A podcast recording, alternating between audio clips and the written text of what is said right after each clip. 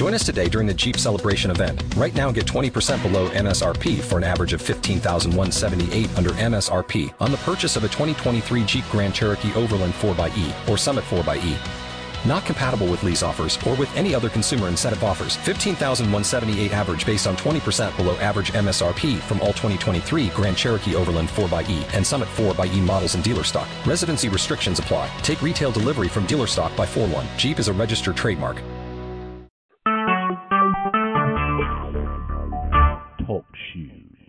Recorded live. All right, welcome into NFR Live, talking with Doug Mauro.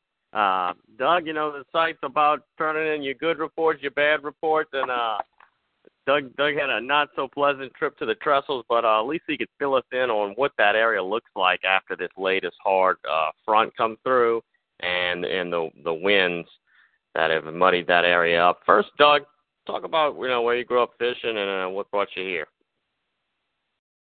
Well, I grew up fishing uh, all over the place. Uh, Daddy was in service, so he retired with 27 years in the Coast Guard. But after we moved back here, uh, I pretty much saltwater fished uh, Grand Isle, but mostly the Slidell area, anywhere from the Rigolets all the way down to Bayou Bienvenue. But I live in Hammond, and I'm a retired EMT, and uh, so Trestles is uh, how long you been fishing Trestles? Ooh, I've been fishing Trestles probably since the '80s. Wow, good deal, good deal. But and it's, uh, it's been on and off, you know. Yeah, well, yeah, it's and seasonal. stuff. The fall and spring it usually heats up like clockwork. But um, when was the last time you seen that bite go into January like it did uh this this past year? Uh, this has probably been one of the better years we've had in the last couple of years. Yeah, So, yeah. So uh, when when did you make when time we had- when when did you make your trip out there? Uh, last time I went was this morning. Uh, Okay. Last time I made it before that was just before those fronts and stuff around the How'd you do then? Which we caught ten, and but they were all pretty trout. They were all anywhere between 14 and 20 inch trout. Yeah. And uh, I've seen guys out there fishing live shrimp on drop shots that were every few minutes. You know, one of them was reeling up a trout, and I've seen a lot of other people. They were casting anything from double spec type rigs with the uh, shoe shoes or the lemon heads, the matrix and stuff, to the single jig heads, and everybody was pretty much catching. It wasn't constant, you know, one after the other, but you know, you'd go two or three minutes and you'd catch fish. And Yeah, uh, a lot of it was on there. the west side. And it's kind of funny because usually on that bridge, whenever the tide's running in, the fish are usually on the west side. When it's going out, they're usually on the east side. Mhm. But it seems like this year, for some reason, they've been pretty much on that west side. Because last time I was there, the tide was pouring out, and all the fish were on the west side. I hardly caught anything on the east side of the bridge. And uh, the Highway 11 bridge, of course, it's got fish, but you're not going to catch as many fish over there. But what you catch over there is going to be quality fish Yeah. off the uh, Highway 11 bridge, even though they're right there side by side. It seems like the trestles hold more than what the Highway 11 bridge does, but the Highway 11 bridge does hold a lot bigger fish. But today, What's, go yeah, talk about today a little bit. So, so there's got a lot of guys, you know, wondering what that area is looking like. If if we might Yeah. see, uh, it might doing see, the uh, same thing. You know, trying to figure out if I the- wanted to go or not. So I just said the heck with it. I was going. I didn't figure I was going to catch much. I figured it was still going to be kind of messed up. But the they water, launched at the dock. It's not like real muddy. Yeah, I launched out at the dock over there and uh about seven o'clock this morning and ran over there to the trestles and it had a little bit of a chop on the lake. It wasn't bad, but when you in a seventeen foot express with a gator tail on it, uh anything over a foot chops beats you up pretty good. It's not, those motors are great for the marsh and stuff, but open water, you get in rough water, you you're not doing too good because you're not going to get your bow up. Right. But I went on over there and stuff, and I fished around, and the water is it's not like it's milk chocolate, but it's like it's got a lot of settlement in it. You can only see a couple inches at the most. Mhm. So I'm hoping maybe with these winds will shift or something that it'll die down and it'll clear up pretty good. But you know, we had a lot of these rivers that was up to flood stage and stuff from this all this rain we had and all that's going out through the lake too right now. So it may be another few days before we really get the lake to clear start clearing back up. But I tried all the way down towards the south shore to the north shore and the water was pretty much the same Mhm. and everything. And I mean, I tried everything from shoe shoes to matrix to trying to troll something, uh, whatever you could think of. I tried it, and I couldn't get a bite.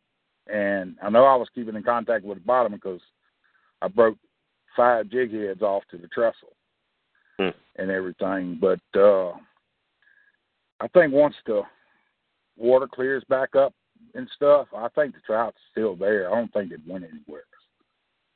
But, so, uh, uh, what what did you see out there as far as other boats? Anybody else out there? I've seen probably five other boats, and Really? they had one gentleman went in a kayak even that was out there. Uh, I think he said his uncle might be. uh Oh shoot, I can't remember what he, who he said he was. He's a member of the forum, uh, Limo. I think he's Mhm. of the right. He's yeah, I think it was his nephew. I seen out there with a kayak. Hmm. and uh so he was out there fishing and uh but I didn't see anybody catching anything. And everybody I talked to that was out there when I was out there, nobody was catching anything. Yeah. And uh about ten o'clock I didn't have enough of bobbing around and stuff, so I came on back and went inside Eden Isles and figured, well, I might go try bass fishing or something. And I pulled up there and was kind of rigging up, and I noticed there was a boat in that area kept motoring around and stuff. So I started watching them, and I realized they were using those little rigs that Gus has set up, with those little short rods with the lead line, with the MirrOlure and the uh the little jig running off the back of the MirrOlure, like they do with the rattle trap sometimes Mhm. and they weren't catching them hot and heavy, but every pass, every other pass, one or the other or both of them was catching trout inside Eden Isles. So Hmm. they've got fish in there now. I tried throwing jigs all up through there. I couldn't get a bite, but they were steadily, you know, using that lead line. Of course, you get your bait down and it stays on the Mhm. bottom a lot, you know, better than trying to do it with monofilament. Plus, you got to put so much else out when you use mono instead of the lead line. But uh, I've seen a lot of people using those rigs that uh, Gus sells over there, and uh, they do the job for sure. Because I mean, I've been seeing people using them, and they steadily catching fish with them. But you can do the same What- thing if you get lead core line and put it on your reel too. But I think they sell them over there at Gus's, you know, rigged out, ready to go, and stuff. Yeah. Yeah, they did. Um, what did the water look like in Eden Isles? Cleaned up a little bit. It was a little bit clear. You could see probably about ten inches, but I mean, Mhm. it wasn't super clear, and it was super low. Mhm. Um, I would say it's at least a, a foot and a half lower than what it should have been. Yeah. What was the water Uh, there was a temperature off of- the trestles? Or I couldn't. have? Uh, I couldn't do you have a even say because I don't have a uh, a depth Okay. finder. Okay. It's Okay. a it's a mud boat, and I've Yeah, got, I understand. it actually belongs to a buddy of mine, but I basically maintain it, so I've got use of it anytime I want. But yeah. you know how that is. His son uses it sometimes, and uh they think it's a four wheel drive for the swamp. Go So, anywhere, uh, huh? you know, yeah.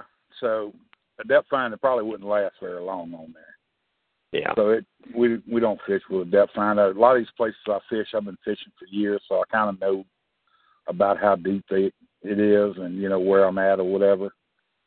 So I'm fishing from memory, you know. But uh Yeah. I really couldn't tell you. You know, I didn't even stick my hand in the water to see how cold Yeah. it was, but I'm sure it was. You know, I would say it's So probably at least still about 59 right now. What's your thoughts on um on the spring bite at the trestles? What do you think is going to happen? And and um, do you think that those trout are going to start coming back on if if we can get a good warm up? Uh, looks like we got a warm up happening right now. If we don't catch another cold front, which what you think? You think those trout will get back if that water clears up a little bit? Yeah, like I said, I don't think they've gone anywhere. So I just there's I know there's a lot of bait and stuff out there in the lake, but I think once the water clears up and we get some warmer days and water temperature comes up a little bit, I think they're going to go back to biting Yeah. Uh, all the, I've seen a few of the loons were still out there hanging around diving for bait and stuff, so I know there's still bait around there because they were steadily, Yeah. you know, diving on it and stuff. But I think uh, once we get a little bit warmer weather, and you know, the trestles, spring's always been a great time for the trestle area and that part of the lake even and stuff. Uh, even towards Bayou Lacombe and stuff, even back over that way. Uh, and from the looks of it, from what we've seen this winter, I think this spring should be just outstanding. It should be on fire Yeah. and, and things, you know, compared to what everybody's been doing over the winter time. All right. Because, I looking mean, at your report catching- here. I'm looking at your report here. You you might switch over to sac-a-lait, huh? Yeah, well, just to give me something else to do, I just want to go try something, you know, else different. And uh when I talked to you earlier, that's where I was headed was to Academy, pick up some uh different little uh crappie baits and stuff. And uh so I'm Mhm. might try to go to Bayou Lacombe in the morning and just play around and because a lot of the areas that I used to fish sac-a-lait and stuff and the crappie, that was it's probably been twenty years since I fished them. And uh Mhm. you know, it's it's hard to say, okay, I'm gonna go back to those same places because a lot of that stuff's changed over the years, especially you know after Katrina. A lot of stuff, brush piles ain't there that used to be there, and Right. trees and everything else. So I'm just gonna go enjoy myself. You know, it beats sitting at the house and Yeah, get out of supposed to have that a pretty wind. day Yeah. and stuff. If it- So If anything, get out of that wind, get some protected water, you know, and do some deep jigging or throw that cork. Uh did you listen to the the podcast with um Ray Miller yesterday about sac-a-lait No. fishing? I had I hadn't uh, had a chance. Yeah, he talks about uh sac-a-lait fishing on the Tchefuncte. Uh, give it a listen when you get a chance. Yeah, there's a couple spots I know actually on Tchefuncte too, but and actually when I went over it this morning, it didn't look that bad as far as the color of the water. But you know, I passed over doing seventy miles an hour. Might have been a little faster, but we won't go there. And uh it didn't look like it was that bad. So I may go there or I may go to Bayou Lacombe and then who knows, you know, I might wake up and say I ain't going nowhere. It just it depends on what the weather's doing in the morning and how I'm feeling. Well, keep us posted, man. Keep us posted. We're enjoying your reports, and I hope you're enjoying the the website and learning from it. Oh, definitely. It one thing about the website is it it gives guys at least an idea what the conditions are and what's kind of going on. Because between this website and another one, I mean, I've actually went and found trouts in certain areas that I probably wouldn't have went and tried Mhm. just from, you know, because I wouldn't have thought the trout would still be there right now. Mhm. So it helps in that aspect, especially guys that's not real familiar with the lake and Pontchartrain Lake Borgne. It gives them something that they can look at and see what others are doing and what they're using and you know the techniques that they're trying and everything. So it's a great site and I mean you can't go wrong, you know, being a premier member and stuff because you get a little extras and stuff. Well, but, uh, appreciate you appreciate you joining up, and hope to see you at your at the fish fry. And you know the the website as far as the post and the bad reports. Uh, I think a lot of people appreciate that. It's hard to post a bad report, but uh, it Hey, can I'll- help a lot of people. You know. don't bother me one bit because you know that's that's why they call it fishing and not catching. That's it. That's it. All right, Doug. Well, keep us posted on if you go out and get some sockeye, man. Thanks for All right, I us. appreciate it, Keith, and uh hopefully next time my interview skills will get a little better or something. Who knows? no, man, you did fine. You did fine. Talk to you later, man. All Be right, safe. buddy. You have a good All day. right. Thanks, man. You too. Bye-bye. Bye. With the Lucky Land slots, you can get lucky just about anywhere. This is your captain speaking. Uh, we've got clear runway and the weather's fine, but we're just going to circle up here a while and uh, get lucky. No, no, nothing like that. It's just these cash prizes add up quick. So I suggest you sit back, keep your tray table upright, and start getting lucky. Play for free at LuckyLandSlots.com. Are you feeling lucky? No purchase necessary. Void where prohibited by law. 18 plus terms and conditions apply. See website for details.